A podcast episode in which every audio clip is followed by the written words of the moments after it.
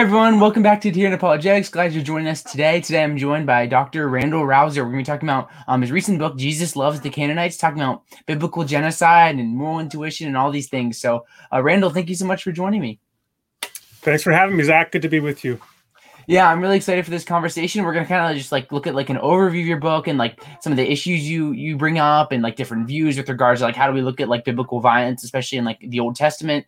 Um, so all kinds of fun things. So to start off, could you like just do like introduce yourself and like what got you interested in like this particular topic and such? Yeah, uh, my name is Randal, and I've been blogging online for probably 13 years as the tentative apologist I'm a professor at Taylor Seminary in Edmonton, Canada, where I've been for almost 20 years teaching in apologetics, theology, Christian worldview, and some church history as well. And in terms of the issue, and well, and I've published 13, 14 books now. I think this is my 14th one.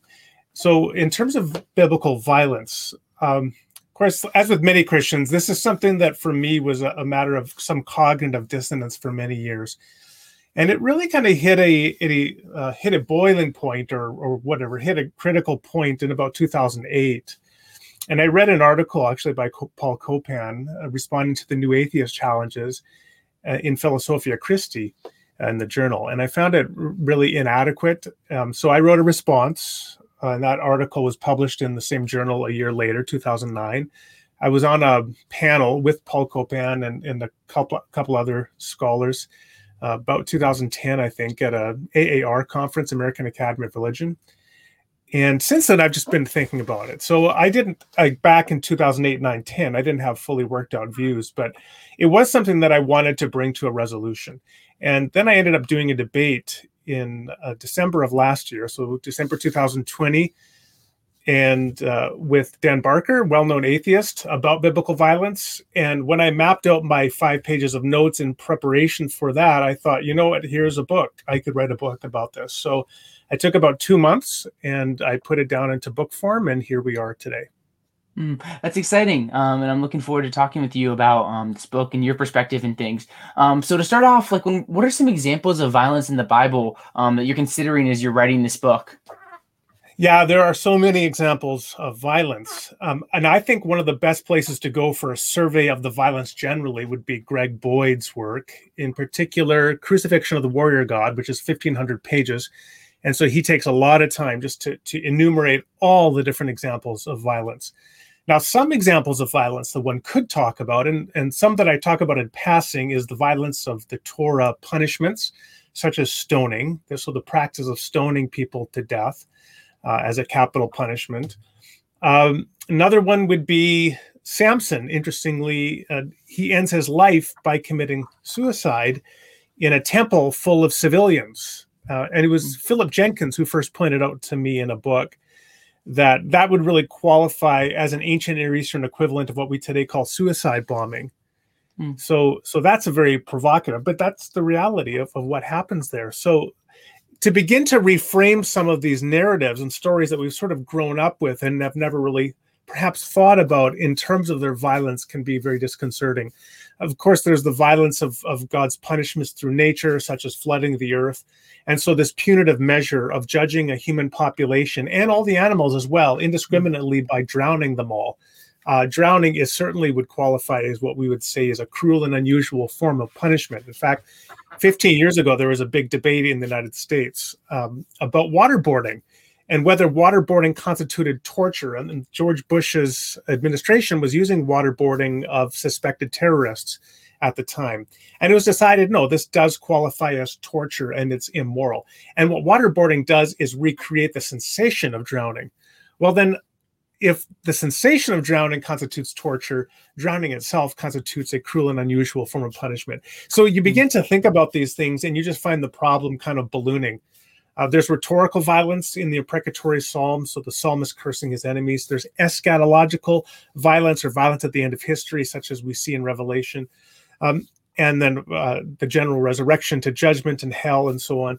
And so you could go off on a million different topics if you wanted to, but to my mind, the most troubling uh, is the violence that we find, which seems to qualify as what we would call genocide. Uh, and so we have that in places like uh, Numbers 31 with respect to the Midianites killing all the men, women, and boys, but keeping the virgin girls for yourself. Many commentators have also pointed out that that seems to imply sexual slavery. Uh, because 12 year old girls that have their family killed are not consenting to a sexual relationship with the man who just killed their family. Uh, the Amalekites in 1 Samuel 15, and then the Canaanites, most infamously. And so we have the place where I really focus is on the Canaanites and it's a test case for biblical violence generally. If we can begin to understand the violence against the Canaanites in Deuteronomy 7 and 20 and the book of Joshua, I think we're well on our way to developing a general approach for thinking about biblical violence. Mm, that's great. So one of the key things, like in this book, as I've been reading it, is talking about like what is genocide and like what is ethnic cleansing. Um, so define it, define your terms here. Um, when you're talking about genocide and ethnic cleansing, especially like with regards to the Canaanites, um, what are you bringing forth here? Yeah, it's a good question, uh, and I think that often discussions about this are hampered by the fact that people have an inadequate understanding of what genocide is. Now, it is a it's a modern concept.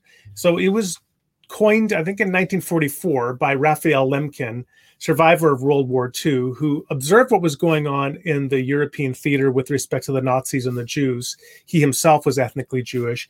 And he said, we need a special definition for what's going on here. Um, and so it comes from from the Greek genos, so referring to a, kind or a type of thing. And the, uh, the key idea behind genocide which is then encapsulated in the 1948 definition that was adopted at the United Nations Convention on the Prevention and Punishment of Genocide.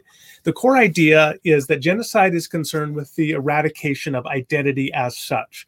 And so it includes a national, ethnical, racial, or religious identity. So, for example, if you want to kill all Irish people or or you want to destroy um, American culture, or you want to attack everybody that's ethnically Asian or Christian, and you're targeting that group as such, then that becomes genocide. And the key to understand genocide is that it's it's not just about killing people as individuals, although that is the sort of most egregious or striking example of genocide. But the motivation behind genocide is the destruction of the genos, the kind, the type of thing itself. It's the attempt to destroy Judaism as an identity, ethnically or religiously. It's the attempt to destroy, uh, you know, uh, any any other group, right? like the uh, Tutsis that I talk about at some length in the book in Rwanda in 1994 as an identity, and that is what makes genocide a uniquely disturbing uh, crime. That it's not simply about killing people as individuals, but it's about destroying an identity.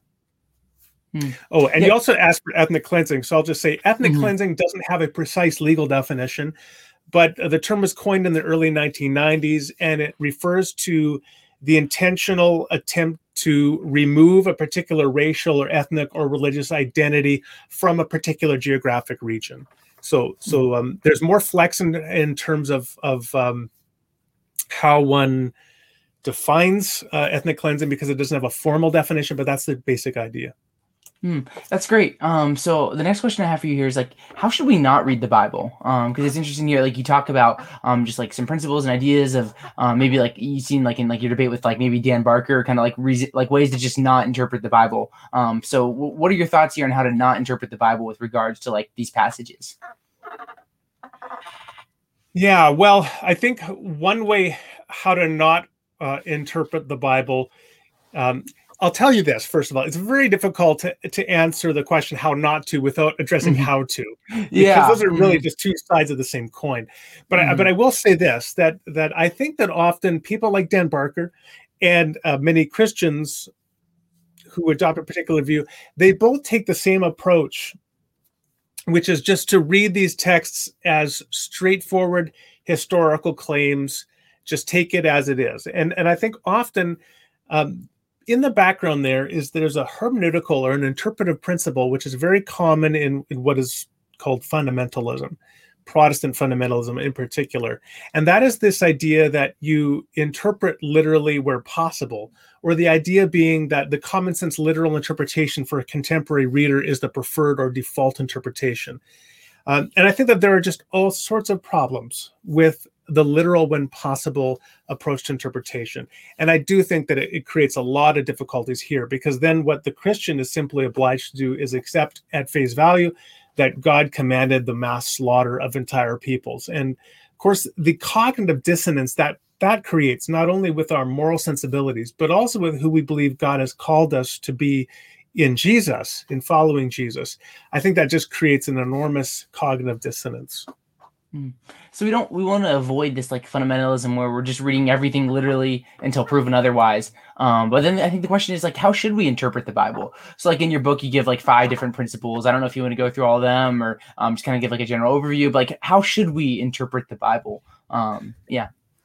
Yeah. So uh, I think we should interpret the Bible as first of all as Christians, and mm-hmm. and that might um, to some people that might sound trivial. To, to other people that might sound very controversial. It depends on the person. But but what that means first of all is interpreting the bible always consistently with your background christian beliefs as the interpretive framework for reading the bible. So of those five principles you mentioned the first one that i articulate uh, is what i call the perfect god principle that we always ought to read the bible consistent with our convictions that the deity described there is a perfect being now, here's hmm. an example where I think probably this is less controversial. Uh, there are many passages, like in in Genesis chapter six, where it describes God as having regrets, having second thoughts, wishing he hadn't done anything. In Genesis 6, the topic is the sinfulness of humanity, and God regrets that he ever created humanity and he wants to start over again. Now, you could read that literally in accord with the literal principle that I described a moment ago. But one of the problems there pretty clearly is that it seems to run pretty far, pretty uh, pretty starkly against our intuitions, our background mm. reading assumption of God as being a perfect God, because a perfect God doesn't make mistakes and have regrets. And so I think if you interpret the passage in light of that background assumption that, that God does not literally have regrets, what you end up doing is arguing for something like an anthropomorphism, a description of God in human terms, but not something that you interpret literally. God didn't literally have regrets about having created human beings. So that language may function to show God's displeasure with sin, but we shouldn't interpret it literally. And that's in part, at least, because of the background reading assumption that God is perfect. There are other reading assumptions as well that I articulate in the book. So one is a two authors assumption or principle. And that's the idea that for every text of scripture, there are at least these two authors. There is the human author, and there's also a divine author, God. Uh, and if there is some sort of conflict between what the human author is intending in the passage and what God is intending in the passage, then God's interpretation or application for the reader becomes the controlling meaning. Now, what would be an example of that? Well, for example, the, the imprecatory psalmist will describe God at times by saying God hates his enemies and God wants to destroy his enemies and he laughs at the coming destruction of the wicked. Now, I believe uh, because of scripture and because of other theological reasons that God actually doesn't take delight in the destruction of anybody. So when I read that, I think it's very possible that the psalmist may have actually had that in the back of his mind. But I think, in fact, God is doing something different with that text than actually saying that he does laugh at the coming destruction of the wicked. And so if you have two voices, as with this principle, God's voice becomes interpretive control.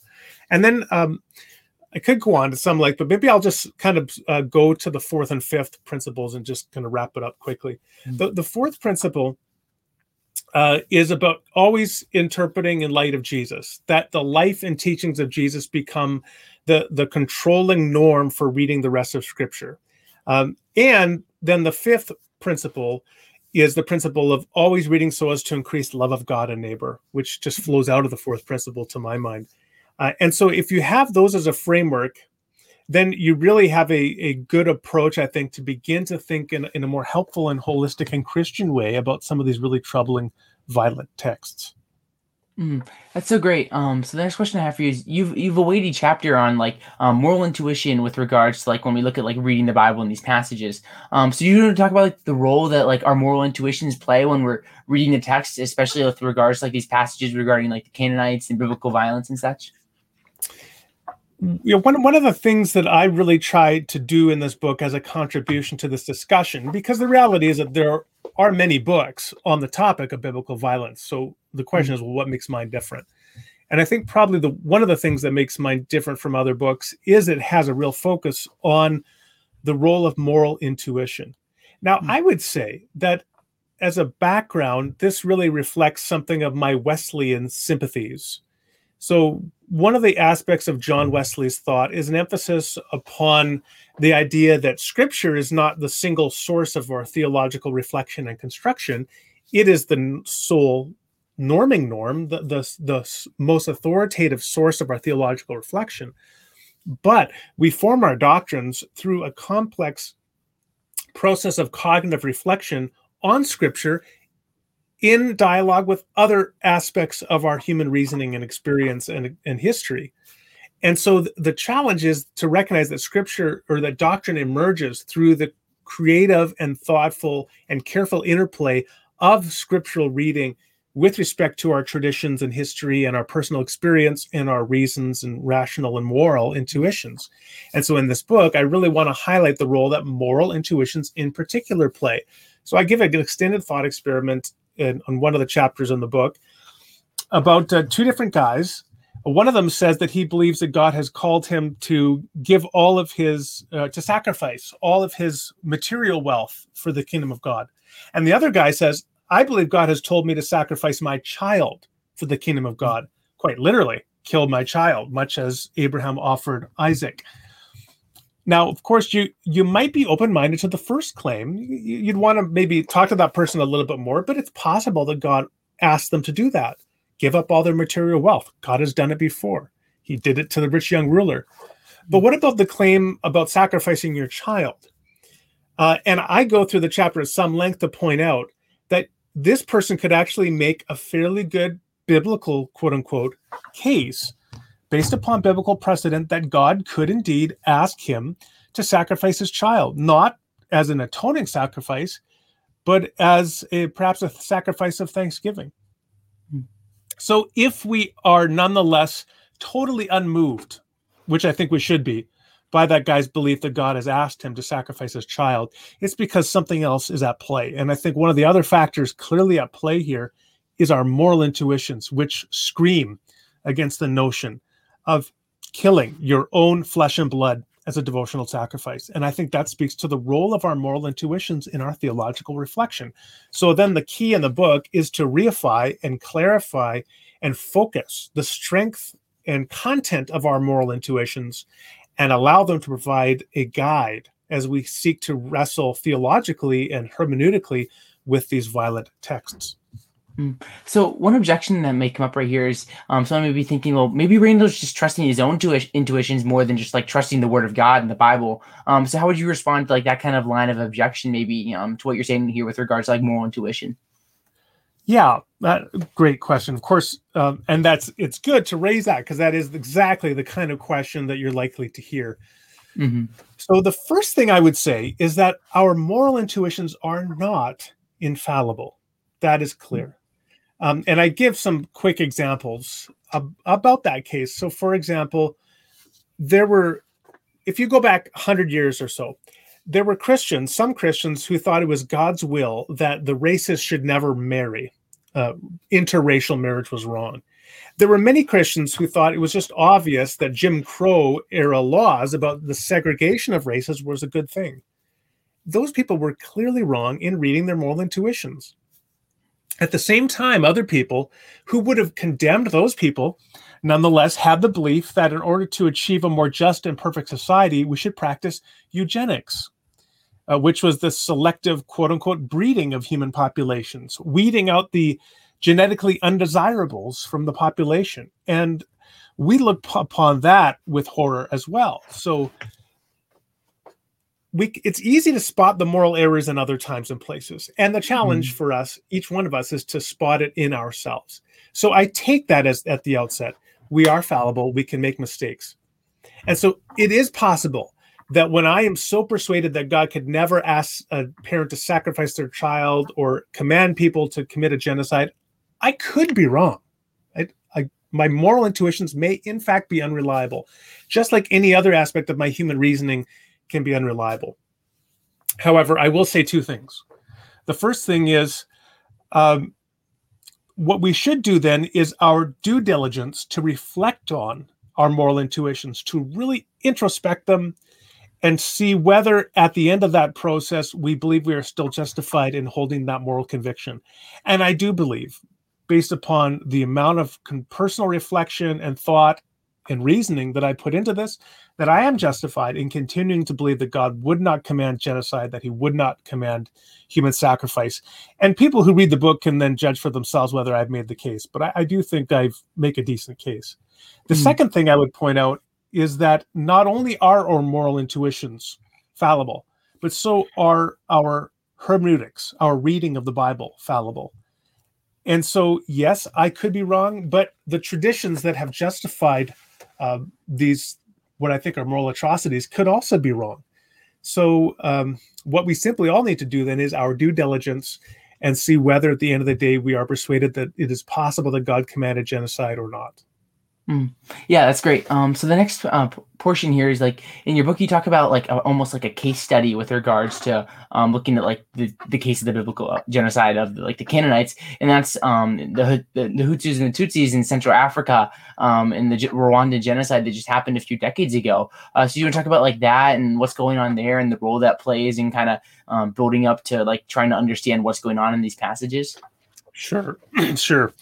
Uh, okay, so the first thing I think we have to appreciate is is that um, I think it's very important and very key to the way I approach this issue is to recognize that the key to really reflecting on our moral intuitions is through experience and thick narratival description. In other words, uh, if you have been a witness to genocide, you have a particular insight into it on the ground that you just cannot get through abstract uh, proposal. Like like it's one thing to read about one group of people killing another group of people. It's another thing to actually witness that on the ground okay? Um, and if you haven't experienced genocide and thankfully i haven't uh, the other thing you can do is engage in a thick narratival reflection on things like genocide. So that's what i try to do in the book because i think if we really want to understand what our moral intuitions are here what they're telling us uh, the best way to do it is through a thick narrative description because I think the people who typically defend violent readings of the Bible have not taken the time to humanize the Canaanites and really mm-hmm. reflect on what they are proposing. And so the way I propose to do that is through a genocide that is contemporary and that would have been very similar to what happened in Canaan. And so I explain in the chapter on that topic, chapter six, why I believe the Canaanites are an appropriate, sorry, by the Rwandan genocide is an appropriate example because it would be a low uh, tech, uh, close contact genocide, much like that which happened in ancient Canaan. Uh, so there would have been instances of close contact killing through cutting implements. Uh, machetes uh, were the, the primary implement in Rwanda, and it would have been swords and spears in ancient Canaan.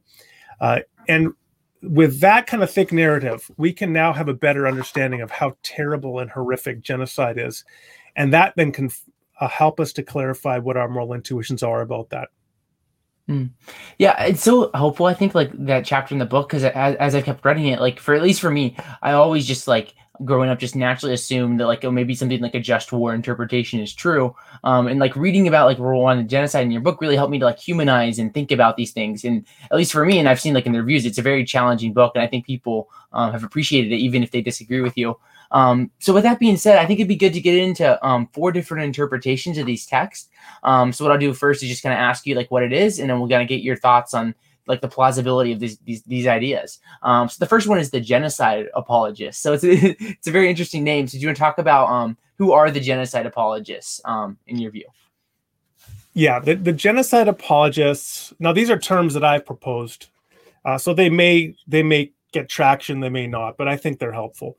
So the genocide apologists are people who read the text as describing historical events that were commanded by God, which would meet the contemporary legal definition of genocide. So, in other words, God commanded the mass killing of the Canaanites to the end of destroying their identity in such a way that it would meet the definition of genocide. Hmm. So, um, then, like with the view of like the genocide apologist, like, what's your take on like the plausibility of this idea? Well, so yeah, so so um, based upon something like the extended Rwanda analogy that I, I give uh, through by, by way of moral reflection, I think that it's pretty clear that what happened to the Tutsis, who were the target population in 1994 in Rwanda, is morally unconscionable. It's it's a moral atrocity. It's a crime against humanity. It is such that God could not possibly have commanded the kinds of actions that happened in Rwanda in 1994. Mm. Now, I do go into some depth in the chapter on the Rwandan genocide to really help us to understand what is at play in genocide.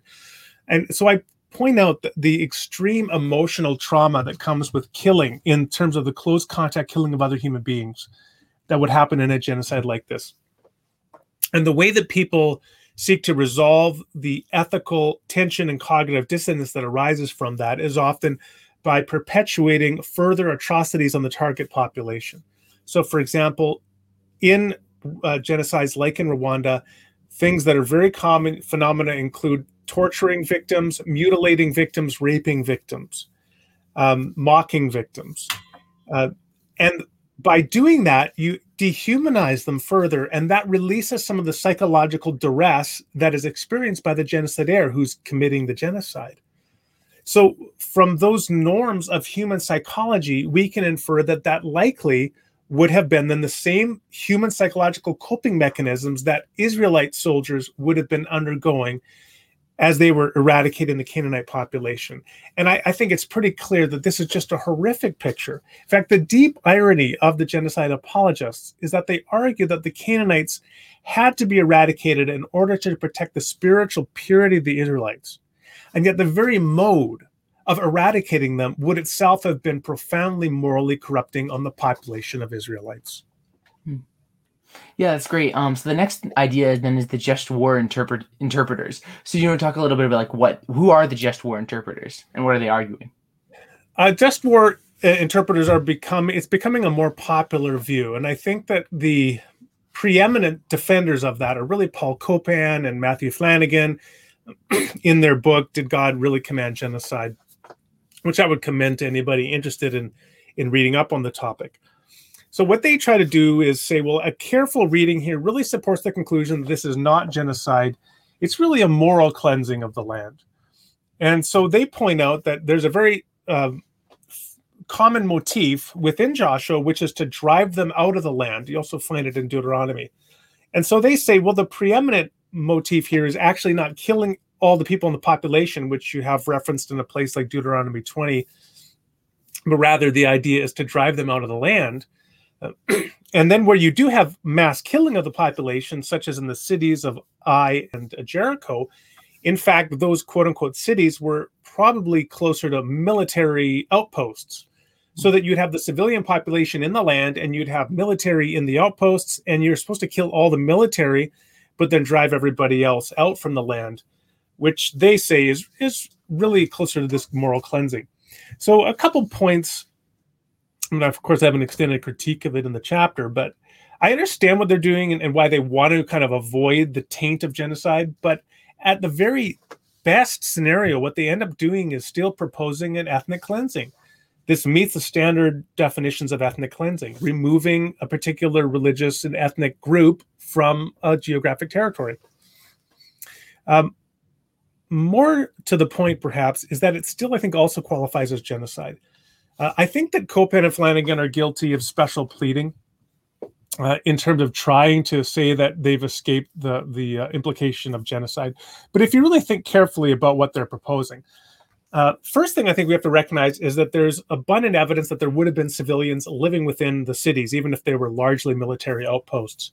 Uh, all you have to do is look at this description of the killing of, of women uh, and men who were not on the battlefield in Ai, and the fact that Rahab and her family were spared, who clearly were not military people. So there would have been all sorts of civilians within these population centers. And then think about this uh, as they're driving the Canaanites out of the land, what happens to the Canaanites that couldn't escape fast enough? who, by by the way, would largely have been the least mobile members of the population: the elderly, the weak, small children, mentally and physically handicapped people. Well, they would have been slaughtered.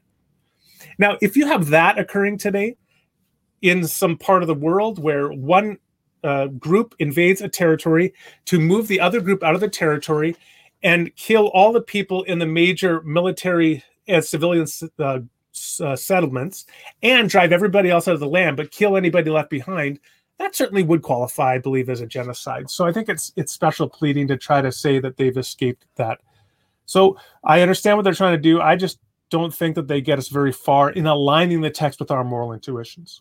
Mm. I'm curious if like maybe like Flannagan and Copan would maybe just bite the bullet and say like, hey, by maybe by your definition, this would be maybe like what you'd call ethnic cleansing. But what we have here is a just war. It's not them um going out trying to kill um these Canaanites in, in this battle because oh they just hate the Canaanites, but it's trying to like get the promised land um and like free free the land that they were called to live in. Um so maybe then it wouldn't be like as bad as almost it may seem like apparently. Um, so I'm curious if you kind of tracking with me, like how you respond to that kind of like maybe like objection to your argument.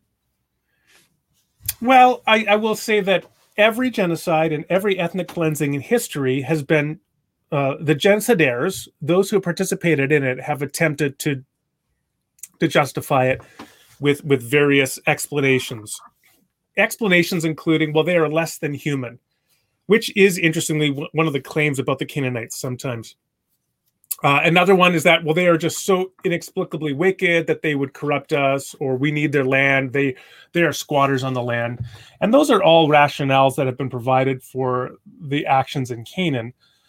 Uh, so I would I would say if we're going to be maximally skeptical about the plausibility of any of those justifications for any other genocide in history, why do we suddenly drop our our guard here?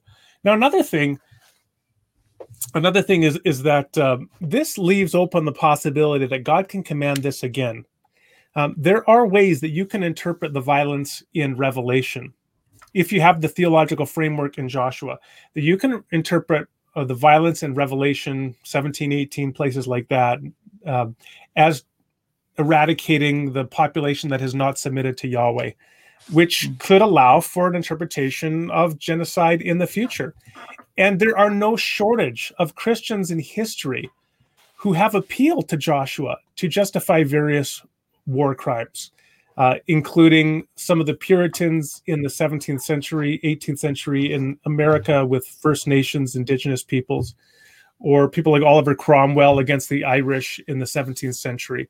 So I think it's it's not a not a path that I want to go down. Mm. Uh, the next uh, kind of like school of interpretation here is the spiritualizers. So, who are the spiritualizers, and what, are they making these texts with regards to biblical genocide? What I call the spiritualizers are I, I break them into two groups. I call them ancient and modern. And the ancient spiritualizers are people like Origen, uh, Gregory of Nyssa, from the patristic era, so the two, three, four hundreds, five hundreds. who were troubled by biblical violence. And so, one way that they sought to resolve the cognitive dissonance with being a disciple of Jesus is to spiritualize or allegorize the narrative. So, a common move is to say, in essence, that the Canaanites represent sinful impulses within the human soul. And the occupation of Canaan then is an extended allegory for uh, the spiritual sanctification of the individual so that as you eradicate Canaanites from the land, you are eradicating sinful impulses in your life.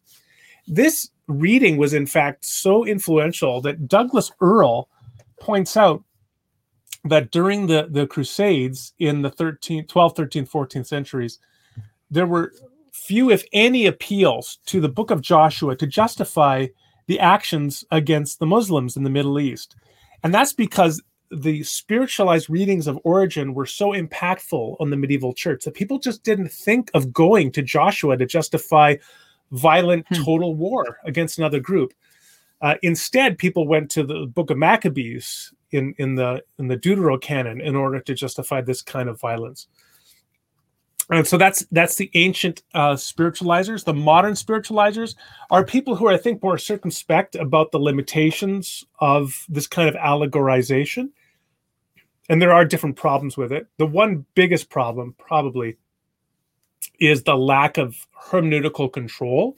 Like, how do you, how do you, how are you not just projecting the meaning that you want to find onto the text, which I think is a fair objection or concern that's often been raised, And so the modern spiritualizers try to be uh, very attentive to what the text is doing, but say that we can nonetheless develop certain spiritual principles that deconstruct the violence and align the text with our commitments as Christians.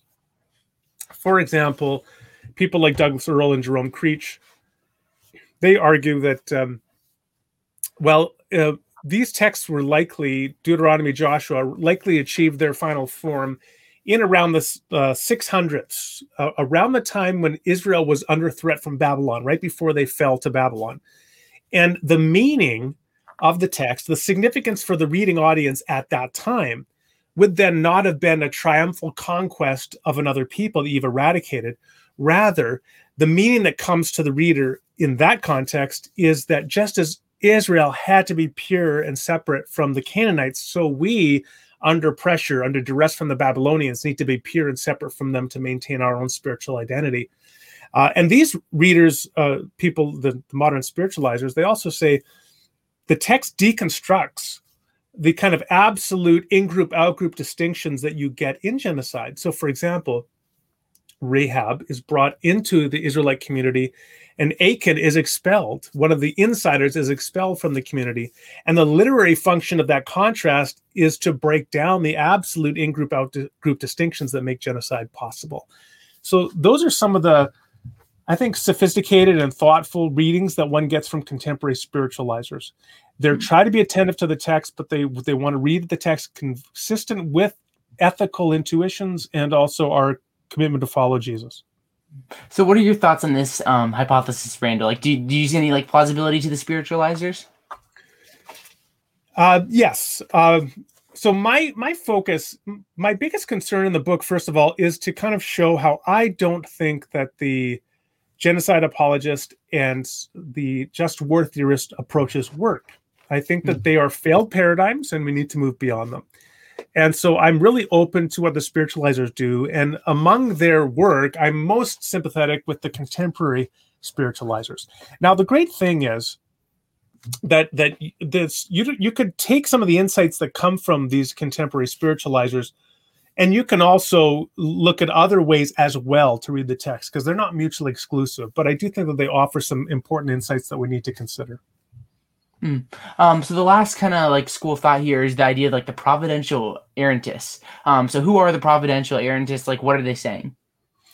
These are people that, um, as I've adopted this term, that would believe that there are errors in Scripture and that God accommodated to those human errors and He uses them in His sovereignty, as so that it's still all part of God's inspired Scripture. But in the same way that I mentioned earlier, that I believe the imprecatory psalmist is an error when he says that God laughs at the coming destruction of the wicked. So I believe that there are, on this view, other errors in Scripture, and that we are invited as readers into the text to identify the errors by reading the text Christologically or through Christ, and that the errors are there for our transformation, hmm. so that we can be transformed through identifying them uh, in Christ. So, for example, when you read the imprecatory Psalms, we find that okay, the imprecatory psalmist, we can identify with his emotion and anger and hatred of his enemy, but that doesn't mean we baptize it. it doesn't mean that we say it's good. Sometimes we have hated our enemies too, and we can identify with him emotionally. But we also read the imprecatory psalms through Jesus, who says we are called to love our enemies and pray for those who persecute us. And so you read the text holistically like this, recognizing that God has providentially brought in errors um, from the perspective of the human authors, but God inerrantly did that himself because God knew what he was doing, and, and his text is multifaceted in its function and purpose. Mm. Um, so what are your take then on like the providential errantist? Like, do you think the idea works? Um, it's like, where does your mind go when you think of this idea? I think that that the providential errancy position is is one of the most promising. So um, I end up in in the book. So I consider a couple people I call providential errantists, including uh, Greg Boyd and Eric Seibert and so I'm I'm sympathetic with with their approach. I think there's a lot of insight there. I do as well as I said think that the modern spiritualizers have some important insights, and maybe even the traditional allegorists, the traditional spiritualizers do as well, the ancient ones. Um, and so at the end, I'm not giving the golden key for hey, mm. this is how you understand and interpret this. And I, uh, so some people may be disappointed. Like they want to say, at the end of the day, how do I interpret this? I want to know what is the one right interpretation. But maybe there is no one right interpretation.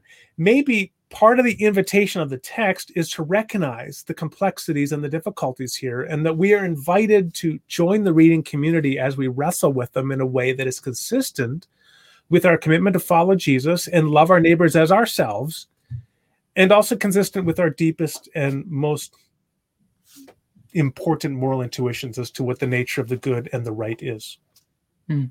Um, so I appreciate going through those. Um, a couple questions here, and then we'll hopefully do a little bit of Q and A here at the end if you have a question or super chat. Um, but the question is like, why wouldn't God just be clear? Um, you know, some people may say like, well, we have all these different interpretations, um, and people disagree, and there's arguments, but like, why couldn't God just like clearly let us know um, this is how we should interpret the passage? Like, why do we have to go to like all this extent to try to to try to like understand it with regards to like our moral intuition reading the text? I think that um, I, this is really the subject of my final chapter. Why isn't it clearer? so the, the one thing that I w- one thing I would say here to start is that the central identity of uh, the people of God is uh, goes back, I believe, to uh, Genesis chapter 32, where Jacob wrestled with the angel, and when he did that, he wrestled with the angel of the Lord all night. That was, in fact, the Lord. He is then given the name Israel, which means that he who struggles with God. Hmm. And so uh, the very identity to be Israel from that time on is to be one who struggles with God. And in fact, I think that this is what you see when uh, Abraham questions God about the destruction of Sodom, or when Moses questions God about God's intention to uh, give up on his covenant with Israel and to start over again, uh, or when you have Job questioning God and his judgment. And God at the end, he kind of harangues Job, but then he says that Job was the only one who spoke rightly of him. Uh, and then you have the, the, the psalmist who time and again is bringing all his questions to God. Um, and what I think that you see there is that's just the nature of the Judeo-Christian tradition back to its founding text in the Bible. I mean, look at the look at the words of Ecclesiastes meaningless, meaningless, everything is meaningless. And yet there's no sort of a footnote that says he doesn't really mean that, right? We are the ones who are invited to wrestle with that mm-hmm. text and what it means in our time and place.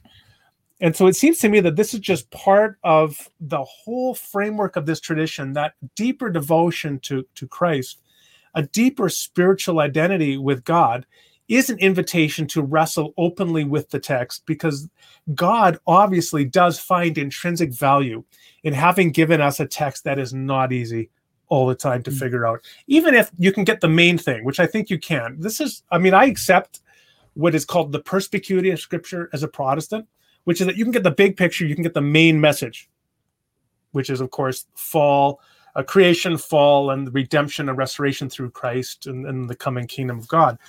But there's all sorts of room in the midst of that for wrestling with the text. And I believe that that is uh, what we should expect and what we should prepare people in our churches to be ready for is to be able to wrestle without feeling you have to have it all figured out. Hmm. So I think maybe like a skeptic would look at this. Um, I think the Embarker brought this a little bit, little bit up, a little bit up in your debate with him, where it's like, well, why can't we? It seems like we could just like just use this to discard Christianity as false. Like, um, like it seems like Christians have to go to such like great lengths to just get away from just like reading the text as it is, literally. Um, and just like you know, so like why why do all this like mental gymnastics to like um work your way through this text when you could just say, hey, well, yeah, this Christianity stuff is just false. First of all, uh, so I did a degree in English literature some years ago. And so when we had a text like uh, a novel by William Faulkner or Ernest Hemingway or James Joyce, which is one of the examples I give in the book, that the recognition of the author, who this individual is, is an invitation to recognize that there are layers of depth to wrestle with in this text. And that's why when you study English literature, you realize that there are fundamental conflicts and debates and disputes about how to interpret and apply texts because the more brilliant a, re- a, writer is often the more depth there is in their writing the more sophistication if you believe that god is the author of scripture to begin with well, then you should have a predisposition to find that there are ocean depths of meaning here. And it's not going to be simple and easy to figure out. Not like the fundamentalist assumes that everything should be like a one dimensional layer of meaning. Ah, there you go. That's what, what a text means. That's how you apply it. On the contrary, if this is God's work to us and is a reflective uh, is reflective of the master storyteller, we should expect this kind of complexity. Now, I recognize the incredulity of people who independently are already not convinced that God is the author of Scripture. To them, it will look like a misbegotten exercise. But that's the role for wider Christian apologetics, right? To provide arguments and evidence for the existence of God and the truth of Christianity. And as you do that on the wider field of debate, and you remove the obstacles to considering Scripture as God's inspired text, you now open the door for people to be willing to consider that maybe there's a lot more going on here than we had supposed at first blush. Mm. Um, one more question I have for you, and then we'll get a little bit of audience Q and A. Have questions, feel free to ask those now. Um, is like it almost seems like maybe someone would say, "Well, are we going down this slippery slope um, where like we have these intuitions that say maybe like um, like this like ethnic cleansing or genocide where we're, we're God's commanding them to displace the Canaanites? Well, that's wrong. So obviously God didn't do that. But then we have like different ideas in Christianity, like the final judgment, like Revelation, and we have like hell, whether it's like a, a conditional thing, as I think you would believe. Um, then we have like the killing of Ananias and Sapphira in Acts in in the in the book of Acts. So like, how do we draw the line, like with regards to like when these things like actually maybe like happened is like God's will versus like, well, we're just maybe like reading the text wrong. Um, so if you kind of get what I'm saying here, like, what are your thoughts on that that question? Yeah. Um, again, uh, in one sense, this is really the, the the question that people raise when you begin to question the literalist hermeneutic that you interpret text literally where possible. if you say, actually, no, you're not justified in just having a literal common sense interpretation for the contemporary English reader as being your default interpretation, um, then people can be really discombobulated by that. They can be really upset because they're like, well, then how do I know how to interpret anything? And I mm-hmm. understand mm-hmm. the kind of existential upset that people have, but adopting an indefensible approach to the text as your default quote unquote neutral approach is not the solution. So I, I do think that we have to recognize that common sense reading for common sense quote unquote literal reading for a contemporary reader is not a neutral or good herm- hermeneutic as a default. Uh, you do need to wrestle with the complexity of the text. And I think that it's the same thing here. Now, um, there's you can of course have this sort of slippery slope concern, but I think that um, really what you should do again is is is that you're you're not cavalier about it. You don't just throw off centuries of tradition of interpreting a particular passage because you want to or it's the fashionable thing to do but you can begin to challenge what are often very common and widely held views if you believe you have adequate theological justification for doing so so uh, you mentioned hell in passing. Well, if you've thought really hard about the doctrine of hell and you're persuaded that there are some significant biblical, theological, ethical, practical, historical problems with eternal conscious torment, you may indeed end up adopting another view of hell. Now, a person can say, well, well, that's where does it stop then? Well, you know, it's not clear because what you simply have to do is take each issue as it comes. So yeah, that's not going to be satisfying for everybody, but I think it is simply a matter of coming to recognize the difficulties that we face here. I would want to come back to this, however, that if the alternative to what I'm proposing is accepting that God commanded actions like hacking women and children and infants into pieces, uh, hunting them down as they're trying to escape, and committing a genocide on them, equivalent to what happened in Rwanda in 1994 I think if we can eliminate that as a viable option, we ought to be really hopeful about being able to do so. Mm. Thank you for that. Um, we're gonna get a little bit of Q and A here. Um, Aaron Rum brought something up where it's, it's a common idea. Is um, he says Canaan was filled with uh, Anakim and Rephaim and Nephilim. Um, God was just judging them the same as He did in the flood. Um, so I think it's a common argument for maybe someone to like come from like maybe like a just war, um, or maybe like what you call a genocide apologist. So like, what are your thoughts on this idea, Randal? Yes, uh, I do talk about that in passing briefly in the book. So the idea there is that these were not essentially what what the the idea here is is that they're not fully human, so it's okay to commit genocide on them. Which, of course, uh, as I point out in the book, again, it th- there are really two standard justifications for genocide that have been given historically.